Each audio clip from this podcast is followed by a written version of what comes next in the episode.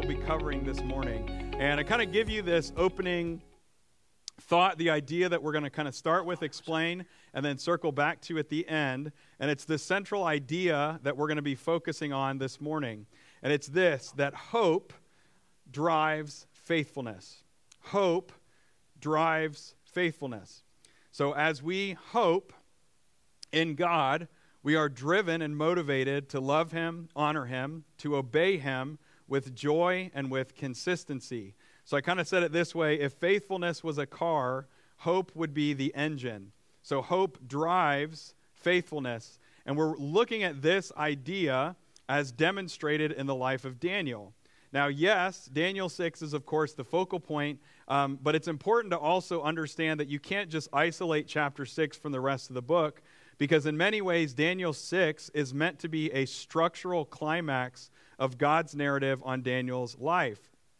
So typically, when you see this chapter, Daniel and 6, just so we all know, this is Daniel in the lion's den. Like, this is the classic, uh, you know, and if, if you think about Daniel in the lion's den, when it's always been illustrated, whether it's like pictures or uh, flannel graph, which I know some of you think I'm not old enough to know what flannel graph is, but I definitely know what flannel graph is. Uh, and if you remember these like illustrations, like, you know, Daniel's always maybe young or like I say middle aged, and he's you know he's got like his big dark beard and big biceps or whatever. Um, but usually when you see it illustrated, we think of Daniel in, sa- in chapter six as maybe this younger or even just like a middle aged guy. But I want to point out that as you're studying the structure of the entire book, you actually find that one through six cover Daniel's entire life. So, just to kind of help illustrate that, when you meet Daniel in chapter 1, remember he's a captive taken from Israel to Babylon. And in Daniel 1, Daniel's like 13 to 15 years old. So, he's a teenager. Like, if he was our church, he would have been playing dodgeball on Friday. You know, like, so chapter 1, he's a teenager. And then you move in kind of like 3, 4, and 5. And actually, you find Daniel and his friends are kind of in their 40s and 50s. But now I say by the time you get to Daniel 6, Daniel is in his 80s and possibly even his early 90s. So when you get to Daniel 6, we are meeting a man who is, uh, we say, at, at, sort of these like latter years of his life, in his 80s or 90, possibly even his 90s. At 80 years old, Daniel has spent the vast majority of his life as a captive in a foreign land. He was taken from his family and his home by a foreign power, Babylon, forced into service of that government that had overtaken his people, and the same government that destroyed the first temple in Jerusalem. But if you know the story of the first sort of five chapters or so, and even six, what you find is that Daniel is not bitter, he's not angry, he's not frustrated, but he is simply faithful. Despite the constant change that happened all around him throughout his entire life, what we find in Daniel 6 is an old and tried, but experienced and faithful man who is yet uh, who is still not bitter he's not angry or grouchy but he is in chapter 6 who he has been all his life which is faithful. Resting in god's sovereignty driven to faithfulness by hope in god no matter what was happening or changing around him so we come back to that statement that hope drives faithfulness. But what was it that Daniel hoped in throughout his life? What was it about God that drove Daniel to serve faithfully uh, and honorably through his entire life, no matter where he was? Now, as you look at the book of Daniel, there is a heavy emphasis, a theme, and even sub themes of God's sovereignty. And it is this hope in God's sovereignty. Knowing God and then knowing that He was always in control is what forged the character and integrity of Daniel through his life. But it's especially highlighted here in chapter 6 towards the end of his life. Now, if you're looking at Daniel, you're like, wait a second. Chapter 6, there's 12 chapters. Like, you're six chapters in and you're at the end of his life. When you look at the structure of the book, it breaks down into three main sections. Chapter one is a historical prologue. It gives context to everything that unfolds in Daniel's life over the next 60 years. And actually, that first chapter is in Hebrew. And then as you go to chapters two to six, it changes to Aramaic, to the language it's written in is Aramaic. And in two through six, Uh, it's essentially the narrative of Daniel's life. Of course, this includes, uh, I always call them Rack, Shack, and Benny. I blame VeggieTales for that. Uh, you got Rack, Shack, and Benny, his three buddies. They're included in that narrative as well. But Daniel is still sort of this central figure, and Daniel is the author, by the way, of the book. Then, when you go to chapter 7, it shifts back into Hebrew and all the way to chapter 12, there's a heavy shift towards prophecy. So, a lot of you, maybe who've studied that, you know Daniel is a huge book of prophecy there, or at least that 7 to 12 section. Um, but I do point out that these prophecies happen at various stages in Daniel's life, not all at once. And in fact, a lot of the prophecies that you read in 7 through 12 happen chronologically before even the lion's den. So um, I just say that because it's important. We're not, we're not diving into anything but chapter 6. But that being said, it is really important to understand the purpose of the book itself, the structure of it, and how this entire book was meant to give hope to God's people.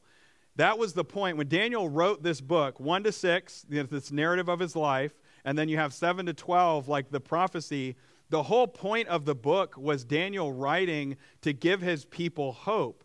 But the question is, what was he trying to drive them to have hope in? Daniel's goal in writing this book was to give hope to God's people by emphasizing God's complete sovereignty and intimate involvement in everything. Not just Israel, but also in the world powers of the time. And when you start to deal with the prophecies, the futuristic prophecies, it was not just the powers of the time, but Daniel showing God's people God is completely sovereign even over things that haven't even happened yet. And even from our perspective, they haven't happened yet. So his whole goal was God is sovereign, God is in control, and to put it real sweet and simple, God wins giving people hope that have been dealing with captivity, that have been dealing with loss and the ups and downs of powers rising and falling. You read Daniel, and the, the takeaway is supposed to be God's in control. No matter what it looks like to me, God is sovereign and God is in control. So, to keep this super simple for all of us, mainly for me, but for all of us, I'm sure you'll benefit from it, hopefully. Uh, chapter 1 through 6 reminds us of God's sovereignty over the past and present at what has happened, and this is obviously from Daniel's perspective, what has happened and what is happening. Then, chapter 7 to 12 reminds us of God's sovereignty over things that will happen, which is the future. And of course, those chapters tie really intricately to Revelation. So, in a span of 12 chapters, you are supposed to walk away from the book of Daniel with peace and joy, encouragement, with hope that God is sovereign, and that is to say that God is in control and he always will be. So, the purpose of Daniel writing it was to give hope to God's people by pointing them to that sovereignty. Now, again, we say that because it's critically important to kind of conceptualize all of that, because in chapter 6, chapter 6 in Daniel's in the lion's den is a climax of that theme in Daniel's life because six into seven is a critical transition, and you're supposed to look at six, Daniel in the lion's den, as this climax of God's sovereignty in Daniel's life. Remember, he's in his 80s, he's gone through all the up and downs of Nebuchadnezzar and Belshazzar and Babylon and Persia and Darius and Cyrus. All this has gone on, but you look at Daniel and you see God's sovereignty, and it's a structural climax to that theme. So, as we're going to shift now into the nitty gritty of chapter 6, you can't lose sight of the overarching theme, which is remember, hope drives faithfulness. And the longer wording is hope in God's sovereignty drives us towards faithfulness, okay? So, this where you kind of really begin chapter 6, you have to read the last two verses of 5. So, this is where Persia, the Persian Empire, conquers the Babylonian Empire. And I'm just going to read briefly uh, chapter 5, verse 30. So, it's just the last two verses of 5 and the first two verses of 6. So, Daniel 5, verse 30. And that night was Belshazzar, the king of the Chaldeans, slain. And Darius, the Median, took the kingdom, being about threescore and two years old. Now, 6, verse 1 it pleased Darius to set over the kingdom an hundred and twenty princes, which should be over the whole kingdom.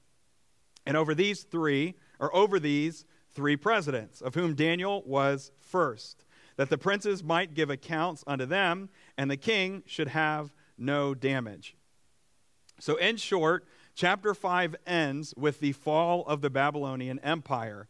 Now, if you remember Nebuchadnezzar from the first few chapters, he has long passed away. Belshazzar is ruling. And of course, chapter 5, remember, is the party, the, the writing on the wall. Um, that all happens. But the main takeaway that we need for this morning is that Persia defeats uh, Babylon. Now, I note this. This is a very well documented historical event. This happened in 539 BC. Uh, and, and, and actually, what's interesting is Daniel's account matches everything that we've ever found archaeologically and historically relating to these events, even how the city was taken and um, Belshazzar's actual execution that same night.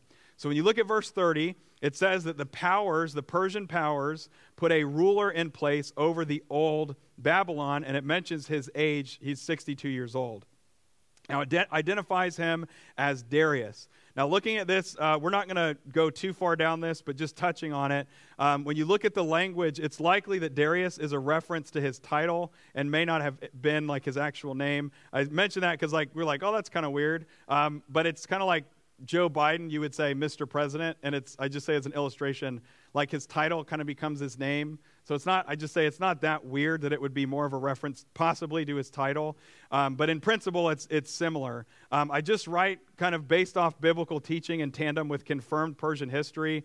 Uh, this is maybe, I'm going to just say it is my personal perspective that his actual name was probably Cyaxares II. but I'm going to stop right there because it is a little bit of a rabbit trail. Uh, I'm going to say that, but I also want to note that if you're interested in that dynamic, um, I've got a really good historical Bible commentary that is really helpful with that. Uh, and actually, there's a YouTube channel, a guy that I found has a really neat video. It's like 30 minutes long on Darius and who he was. It's really interesting. But to save like half an hour, we're not going to dive into it. But if you're interesting, I wrote it down and I can share it with you later. Uh, if you're not, then we're just going to keep going anyways. Um, and I write it this, even though the Bible's not technically a historical textbook, the Bible is, in fact, 100% accurate regarding its statements about world history, which I say shouldn't be shocking considering God's the one that authored it, uh, which points actually back to God's sovereignty, anyways. Um, I do want to take note, though, of what the Bible says concerning this guy. So we're uh, looking at Darius, the individual. Daniel sort of implies that Darius is king or he's ruler over the old Babylon. It doesn't say that Darius was king of Persia. Now you study Persian history and actually you study scripture, Second Chronicles, Ezra, other later on in Daniel, and there's a few other portions. Um, we know that Cyrus the Great, and the Bible says it as well, Cyrus the Great was the ruler over the Persian Empire at this time in history. Um, when you look at 1 and 2, though, it clarifies what Darius's job was. And his job, as we saw in verses 1 and 2, was to smoothly transition the Babylonian assets into the possession of the Persians and ensure that everything blended over smoothly. So when you look at verse 2, right, it says uh, that the king should have no damage. The idea there in the language is no loss, no mismanagement, or no disorganization. Cyrus wanted a smooth transition of Babylon into Persia, and he didn't want to lose any of the benefits or assets from that transition. So, what does Darius do? It says that he looks at this old kingdom of Babylon and he decides to set 120 reps over these various provinces within the old Babylon. Now, over that group, it says that he picks three men to kind of manage and, and rule over these 120 men. And this is where Daniel, you know, the hero, this is where he enters the story. So look at verse 3. Then this Daniel, uh, remember it says he was set above these three presidents, was preferred above the presidents and princes because an excellent spirit was in him. And the king, Darius, thought to set him over the whole realm.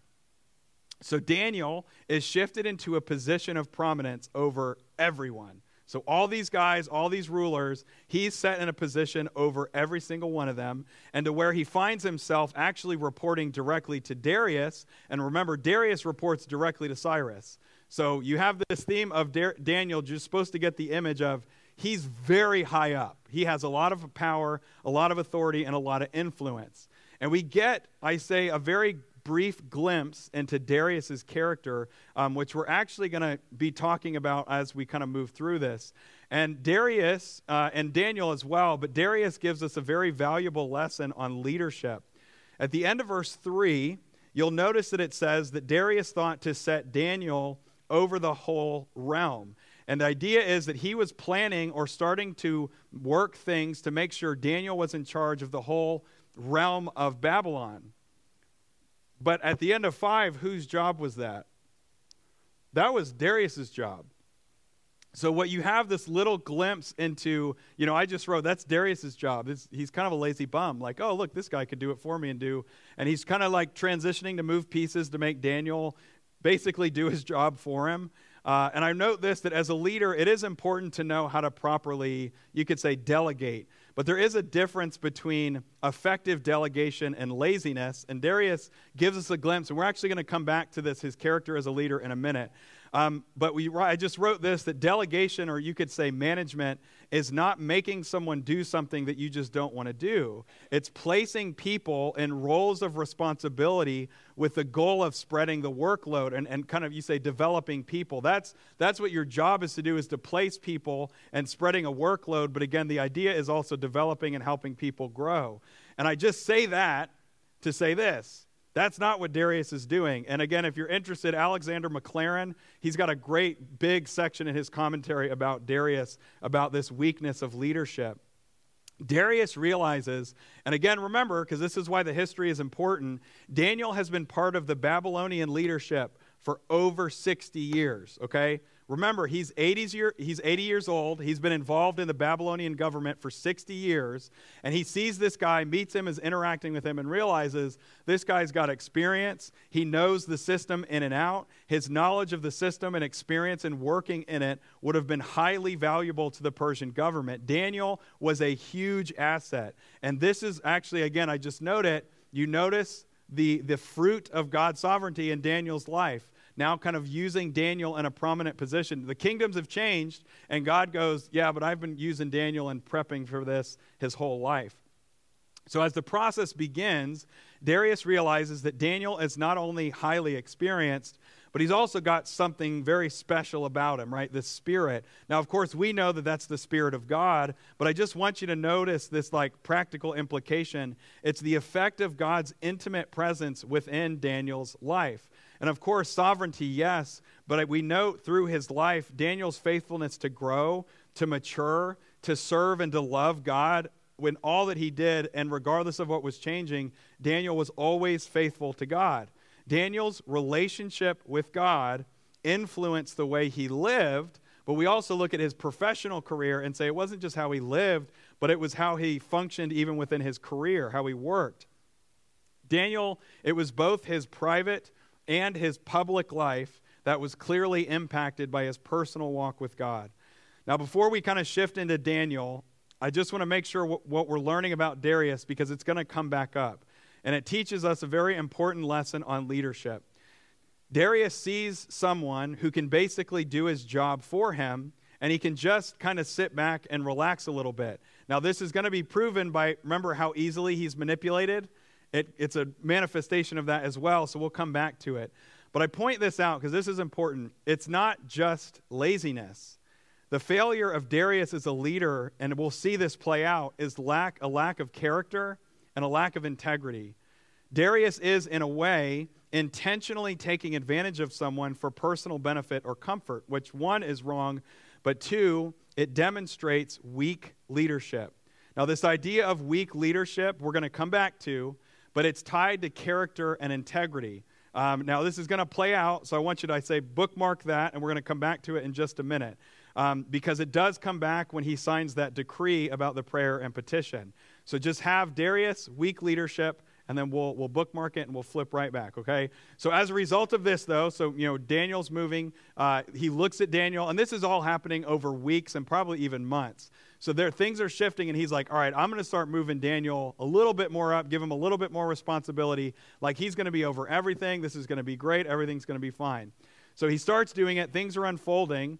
But what Scripture notes is that these other guys are not happy right? They're like the, the grouch, like popping out of the trash can. Like they're like, hey, this is, they're not happy. They see Daniel, and from their perspective, a non Medo Persian captive. Now, remember, this is like the loser of the losers to them. Like, you lost to Babylon and then you lost to us. So in their minds, Daniel's like a double loser. And this is, again, this is just them being critical. They're seeing this guy who's not one of them being put in one of the highest positions of power and influence. He's not one of their people. He's lost. So in their brain, they're like, why is, why is a loser being, like, they're just, they're not happy, okay? They're not happy about him being placed over everyone. They don't like it.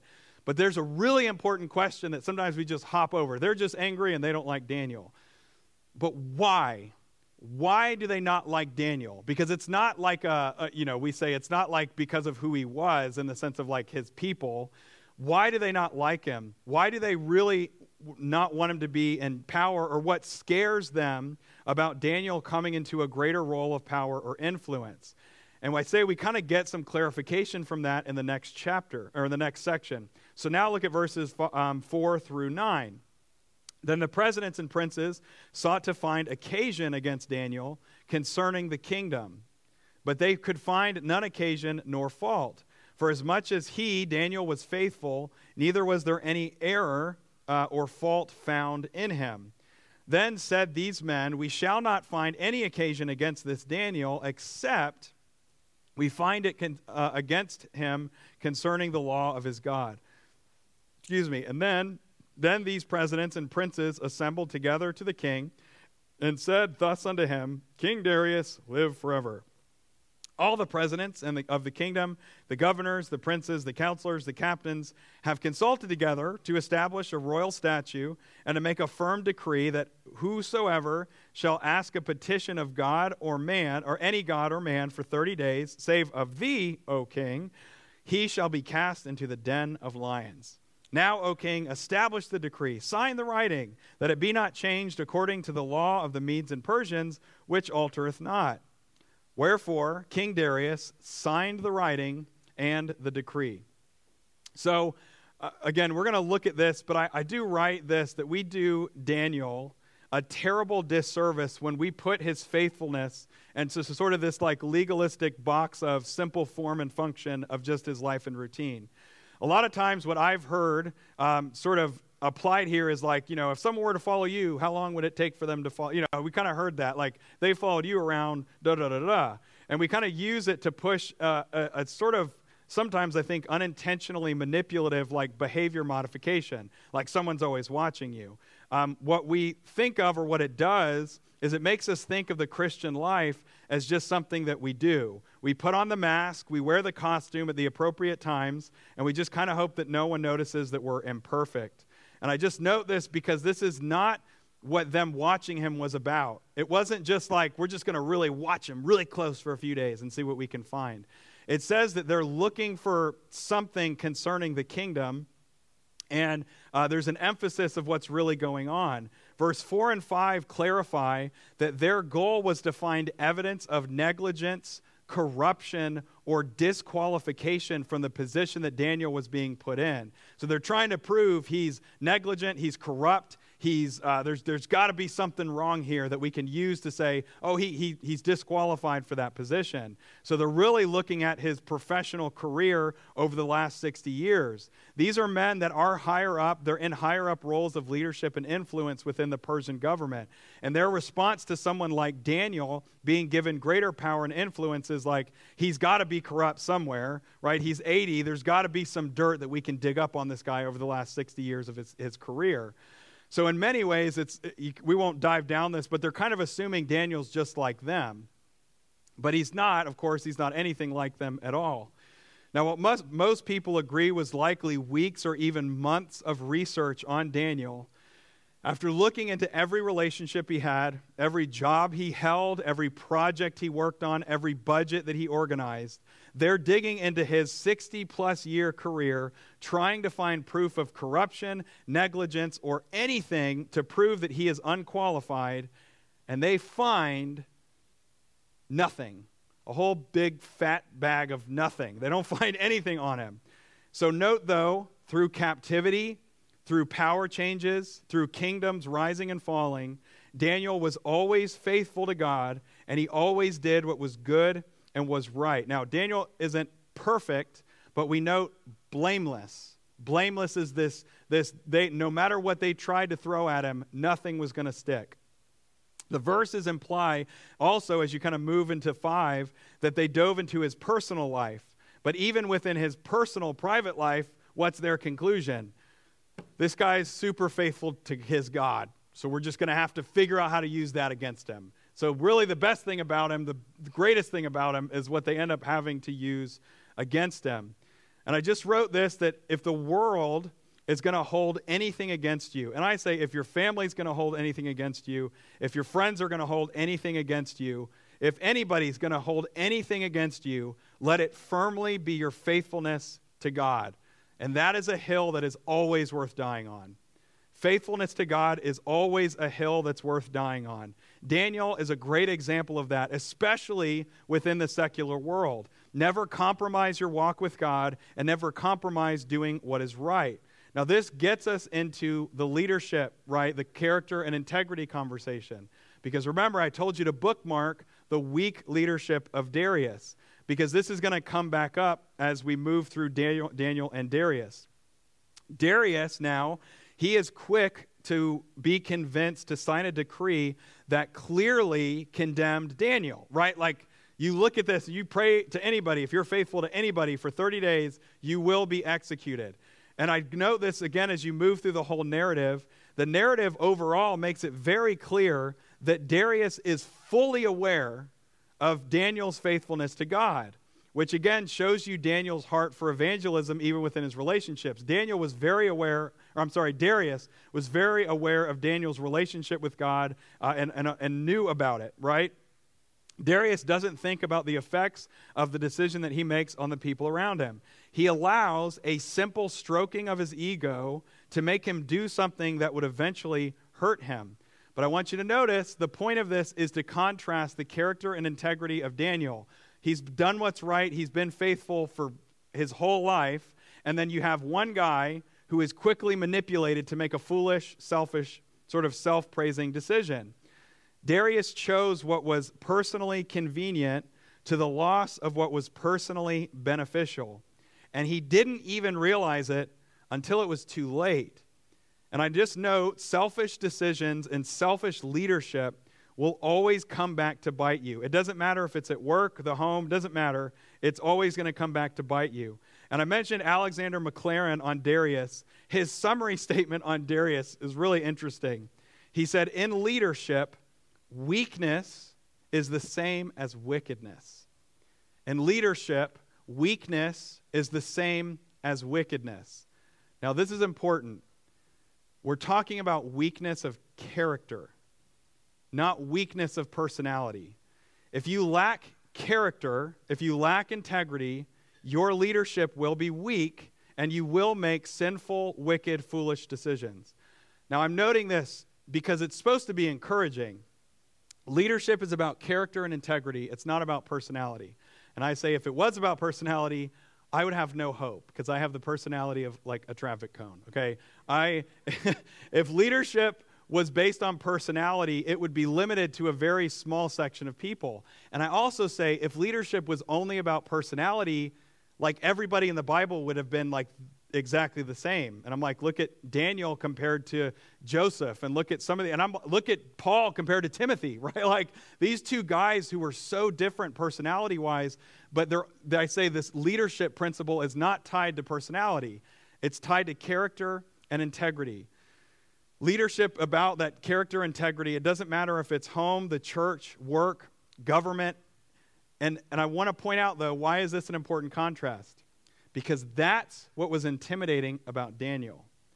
They saw a guy about to be put in a high position of leadership who had character and integrity, who was an actual strong leader. And that scared them. It wasn't because Daniel had a big, loud personality. It wasn't because he had a commanding presence. And maybe he did, maybe he didn't. I'm saying that is irrelevant what we're talking about.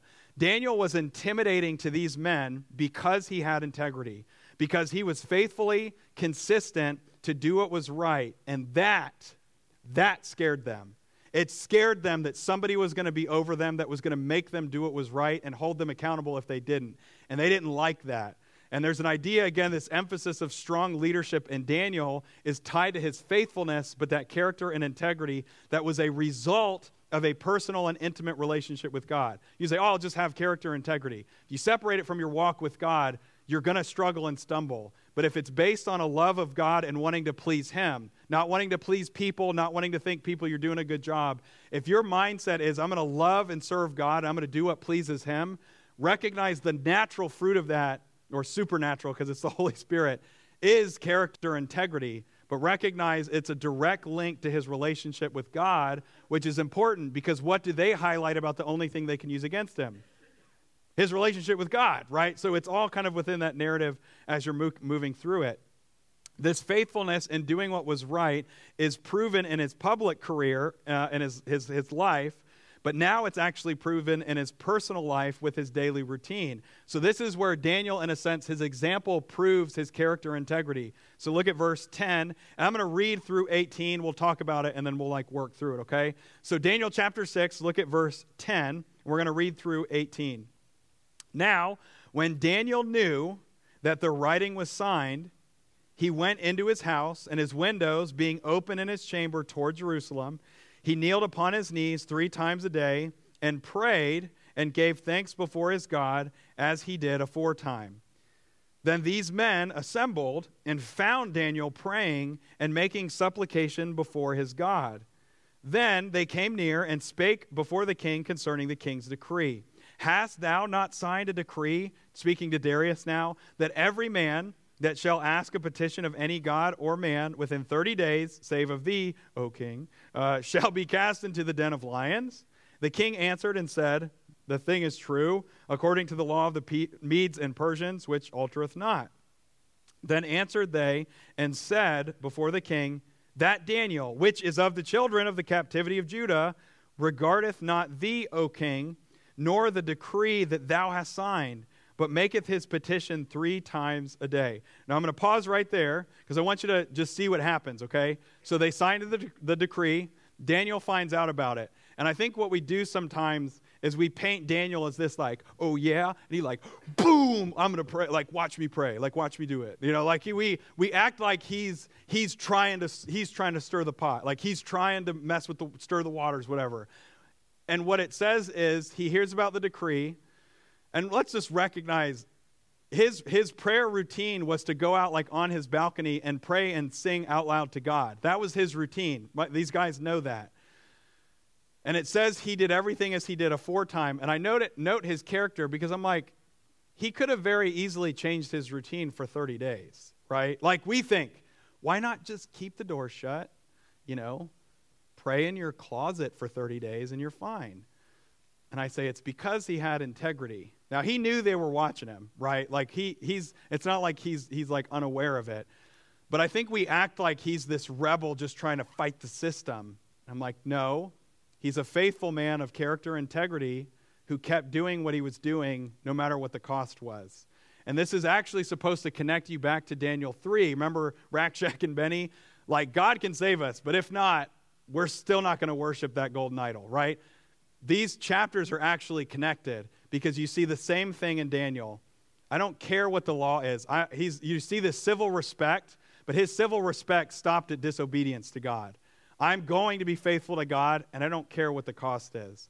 And that's where you see this character and integrity. And I say highlighting that because we paint him as like this like righteous rebel. And it was like, no, he was a faithful man of character and integrity. And I do point that out also because the accusation that they make against him, because we are like, oh, he prayed and he wasn't supposed to pray. The accusation within the law was rebellion. If you go to anybody for anything except the king for 30 days, you're a rebel. You're, it's espionage, treachery. Like it was, it was a capital crime. It was a serious. It wasn't just like, oh, you prayed. No, no. You know, woo, in the lions. It was a capital. This is like death penalty kind of crime. It's rebellion and treachery against the king. He knows that. And again, just understanding the severity of the situation, and he keeps his integrity and moves forward. So that was that's through verse. Um, I think I stopped at 13. So let's move into 14 now, because we're going to shift a little bit into Darius. Then the king, when he heard these words, was sore displeased with himself, and set his heart on Daniel to deliver him. And he labored till the going down of the sun to deliver him, uh, to deliver Daniel. Then these men, the other guys, assembled to the king and said unto the king, Know, O king, that the law of the Medes and Persians is that no decree nor statute which the king established may be changed. I want to highlight 15 because it's important. This is, uh, this is like blackmail. They're going to the king, he's trying to save Daniel, and they're like, Excuse me, sir, excuse me. If you do this, you're breaking the law. And we'll, we'll remember that, right? They're, they're threatening him. Now, that's important because of what he does at the end, but just going to say this was not a smart move by these guys, okay? So we'll just keep going, okay? Verse 16, they threatened the king. Then the king commanded, and they brought Daniel and cast him into the den of lions. Now the king spake and said to Daniel, Thy God, whom thou servest continually, so a confirmation of his character, integrity, faithfulness to God, he will deliver thee. A stone was brought and laid upon the mouth of the den, and the king sealed it with his own signet and with the signet of his lords, that the purpose might not be changed concerning Daniel. Then the king went to his palace, passed the night fasting, neither were instruments of music brought before him, and his sleep went from him. So we'll pick up there in a minute. Um, but again, looking at all this, and you see, I say, shift to Darius he is confronted with the foolishness of his decision. Now, I note this again. Remember, this law clearly condemned men like Daniel, and he doesn't even realize it until now. And what's his first thought when he finds out about the law and about Daniel? His first thought is, What have I done? He's distressed with himself. He knows what he's done, and I say he's confronted with the foolishness of his decision although he is a selfish and weak leader, and it's interesting, I just note this as a commendation to Daniel. He cares very much about Daniel. His preserver- preservation of Daniel is not anything but that relationship and that care. And again, I noted that Daniel, that kind of evangelistic mind in his relationships. So they throw Daniel in, though, and remember, he is threatened by these guys, which will come back up. And in their eyes, Daniel's fate is sealed. Now, there's something to note in this story before we kind of hit the climax. You'll notice all the way up to this point, Daniel hasn't said anything. There's no word, there's no fight. The only words coming out of his mouth are praise and thanks to God and his prayer. And I think this is really important because in this silence, we actually see a very clear type of Christ, of, uh, a type of Christ in Daniel in this chapter. You actually see a lot of that through the whole book. But I want you to highlight and notice the silence of Daniel is this connection to the silence of Christ, right? He doesn't cause a stir, he doesn't fight his accusers. He simply does what was right and he trusts God with the results.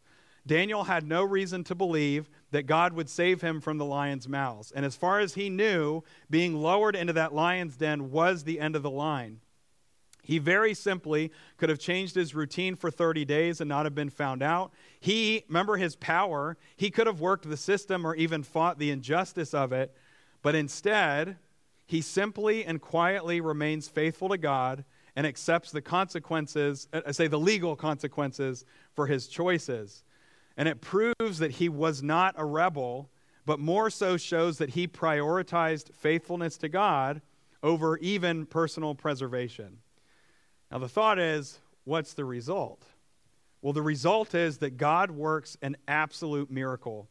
This echoes back to the theme of Daniel, right? That God's sovereignty over all the affairs of men. Over all the affairs of men. God steps in to remind us that He is always in control, no matter what the world says, does, or thinks, that He is sovereign over everything. And this is where we find the miracle in a den of lions. So look at verses um, 19 to 23. Then the king arose very early the, morning, the next morning and went in haste unto the den of lions. And when he came to the den, he cried with a lamentable voice unto Daniel. And the king spake and said to Daniel, O Daniel, servant of the living God, is thy God, whom thou servest continually, able to deliver thee from the lions? This lamentable, I mean, he's weeping, he's crying. This is like ugly crying, screaming, voice is probably cracking. Okay. He yells down into the den, den of lions. And what does he hear echo back? Then Daniel said unto the king, I'm like, there has to be a little bit of sarcasm in this. O king, live forever. You know, like that's that's that's what the other guy said. But anyways, O king, live forever. My God hath sent his angel and hath shut the lions' mouths, that they have not hurt me. For as much as before him innocency was found in me, and also before thee, O king, have I done no hurt. Then was the king exceeding glad for him and commanded that they should take Daniel up out of the den. So Daniel was taken up out of the den, and no, ma- no manner of hurt was found upon him. So no scratch, not even a bruise, nothing, no damage at all, because he believed in his God. And that word there, believed, is the hope, the rest, the confidence, okay? He, he rested and trusted in God. Uh, and that was verse, um, sorry, 23. Now look at verse 24. The king commanded, and they brought those men which had accused Daniel and they cast them into the den of lions, them, their children, and their wives. And the lions had the mastery of them and break all their bones in pieces or ever they came at the bottom of the den. Then you have in 25 to 27 uh, this decree that Darius puts out about God. What's really neat is 27. Uh, what does he note all these statements about God to? What does he make connection? Who hath delivered Daniel from the power of the lion. So he connects the character, nature, the things that he's learned about God to who? To Daniel. So you have this, this testimony. And then 28, this Daniel prospered in the reign of Darius and in the reign of Cyrus the Persian. Now it's really neat. You follow Cyrus. Remember, Cyrus is the one who actually allows the Jews to go back to Jerusalem under uh, uh, Zerubbabel. And then, uh, but actually, uh, what you find later on in Daniel, it talks about Daniel in the third year of uh, the reign of Cyrus. Uh, Daniel's actually a huge, he plays a huge role in actually the Jews returning. So it's really cool. We're not going to talk about all that, but I just think it's a really neat um, thing that you see about him and this continued influence even after these events. So, Going back to the lion's den, though, you can't, you can't just like hop over it, right? Um, this is important this is more than um, uh, lockjaw, okay? Uh, it says that he closed the mouths, and sometimes we're like, he was lowered, and the lions were like, you know, like they couldn't open their mouths. But I don't know if you've seen, you know, like the analogy or uh, uh, the anatomy or whatever of a, of a lion, but they have more than one way to kill you. like, uh, the point is not they couldn't eat him, and this is neat. God completely changed their nature. They weren't lions anymore. That something in that den totally changed about the lions, and that's why the detail there was no manner of hurt, no bruise. They didn't try to attack him and go like, "Well, I guess we're going hungry tonight." Like he lowered them, and you you have the idea of like a, a cat, you know, like oh, a friend, you know, like if you have a friendly cat. Some are not very friendly. Um, but it's a really important. I'm allergic to cats, so I don't like them. It's not personal. It's it's just business. Like I'm I'm I don't like you because you make me sick. Um, so, anyways, that's just side note. If you're a cat person, if you're a cat person, this would have been like the coolest miracle ever. Um, but I just note this. Um, more than just lock, lock, lockjaw, and I do believe that this is something that's missed or just hopped over too often in this passage. Because the question is, what exactly happened that night in the, the den of lions?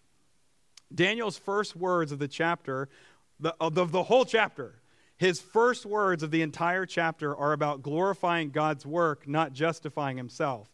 Now, does he, I say, justify himself? Yes, but he says that God's miracle, God's sovereignty, was the proof that he was innocent before God and man.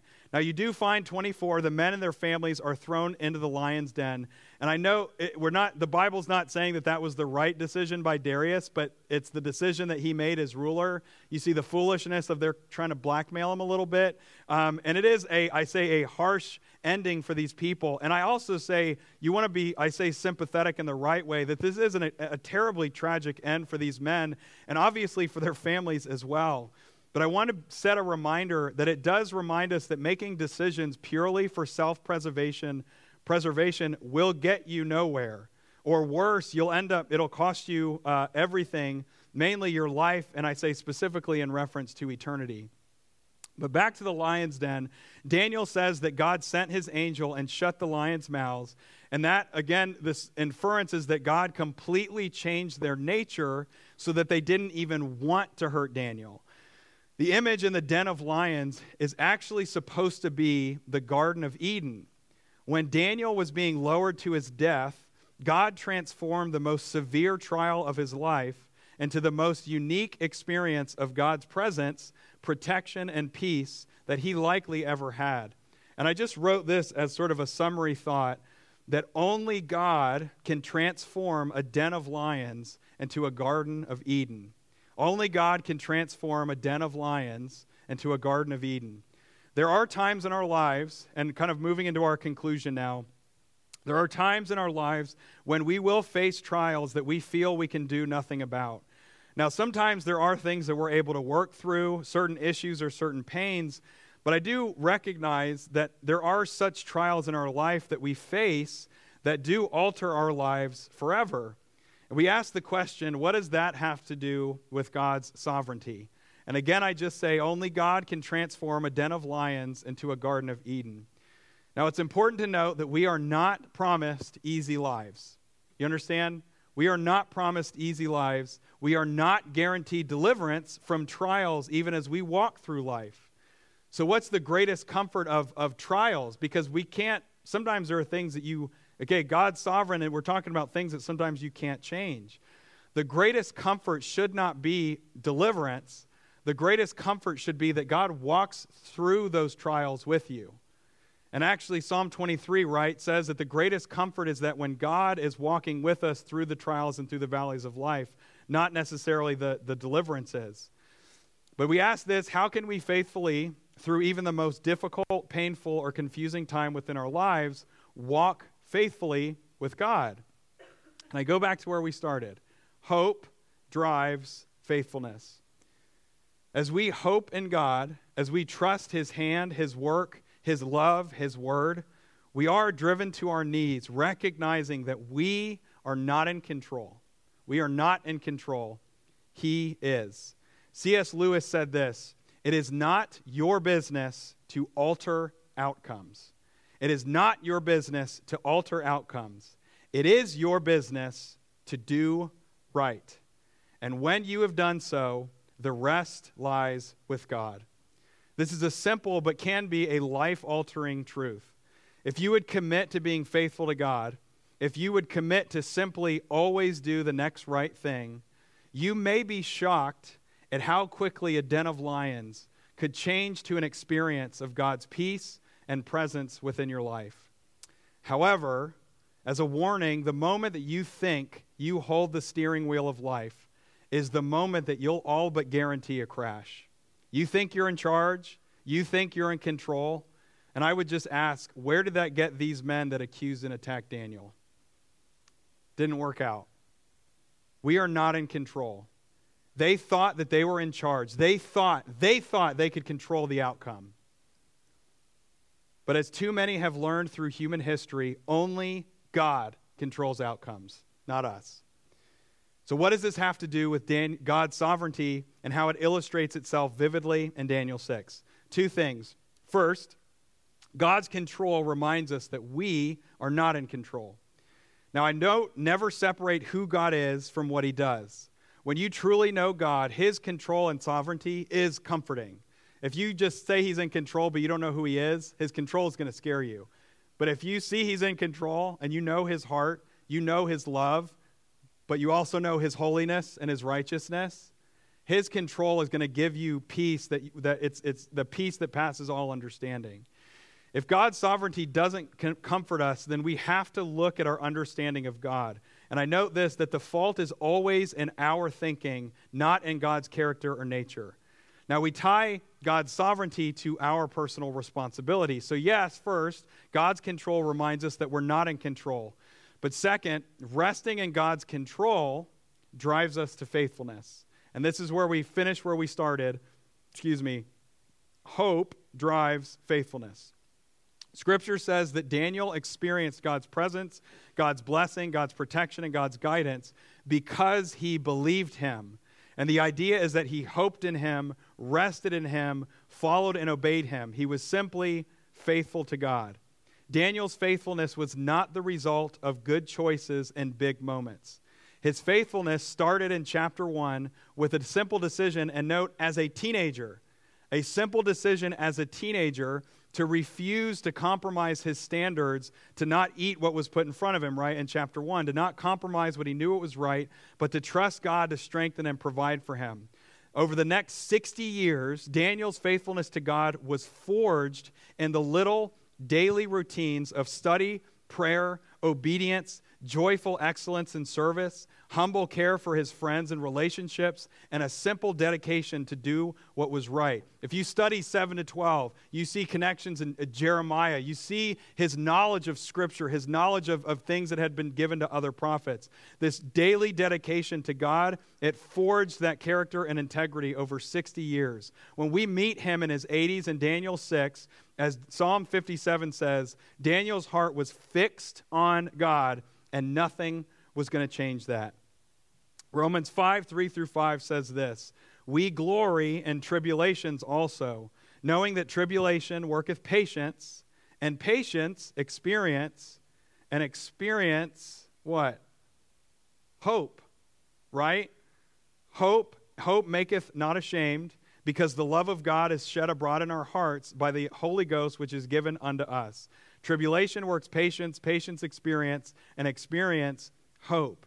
And I say again, if hope drives faithfulness, how do we grow our hope in God? In tribulation, be patient. Trust God's timing and don't force your own. Grow, learn, pray, study, worship, give thanks. Let the Holy Spirit forge in your heart an unbreakable passion for what is good and what is right in God's eyes. And finally, hope in God's sovereignty. Trust His love, trust His care, and again, I would say, trust His timing, and never forget that God is always at work.